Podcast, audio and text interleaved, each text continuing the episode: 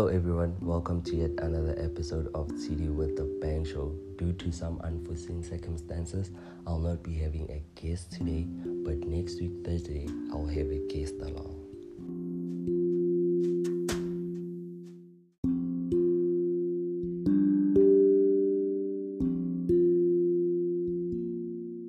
On Monday, the 15th of February, schools are expected to reopen, with new data showing that parents are struggling to pay school fees because of job losses that COVID 19 has brought upon our already jobless country. This has left schools struggling to survive and properly prepare the necessary COVID 19 equipment and procedures to meet the Department of Education's demands. Wait, how can the government order schools to open while it said that we might experience a third wave? After that, instead of supplying necessary COVID 19 equipment and procedures, they make it the school's problems. Our government is completely failing us. With regards to the vaccines that was ordered from India, the South African government is being urged to not dump the AstraZeneca vaccines it has obtained as the shots are still likely to prevent death and hospitalization in serious cases of COVID 19. Medical experts also warn that how South Africa deals with the vaccine, which has been shown to be ineffective against mild cases of the local COVID variant, will have global repercussions. It has been suggested that the vaccine be given to high risk cases. Man, if the vaccine is only 10% effective against mild cases, how effective do you think the vaccine is going to be against high risk cases? Government they are on like a scam.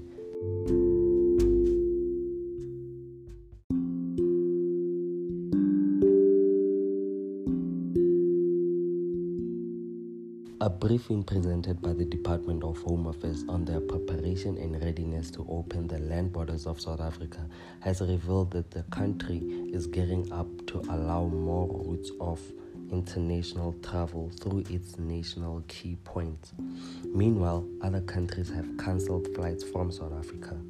Airline Emirates have postponed their South African flights to at least the end of February. This year's State of the Nation address, which is set to take place today at 7 pm, is going to cost around 100k compared to an average of 2.5 million over the last couple of years. I say, can we never go back to those unnecessary expensive displays? Honestly, we need the money for far more important things.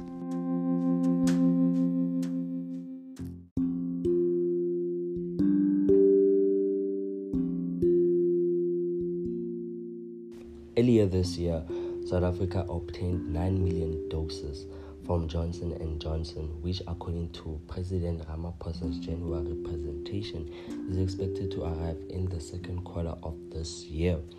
On Tuesday, an additional 20 million doses are under negotiation. Health Minister Zweli Mkhize has indicated that Johnson & Johnson doses that are likely to arrive next week will be a very small share of what we would need in total. These doses will likely be provided for free as they will be allocated to the country from Johnson & Johnson's research stock. Hey, I just hope this time they receive doses that are effective enough and doses that do not expire two months later because this year I want to have a normal year for sure.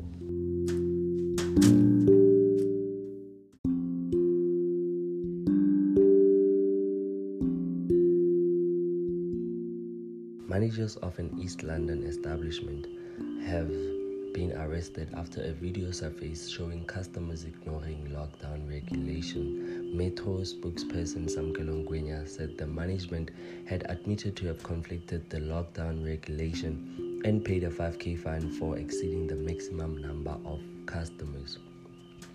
Thando Thabethe is in a new series. She stars in a new eight-part investigative crime drama called Reyka. The show is a co production between South Africa and United Kingdom, filmed in Mzansi and will be distributed globally. Congratulations, sis, and we wish you nothing but the best.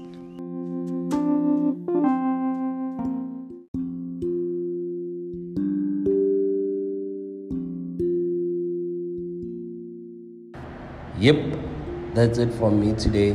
Monday, we're back at it again. Please share this episode with your friends and also please follow my Facebook and Instagram page at City with the Bang Show. Thank you for tuning in and we out.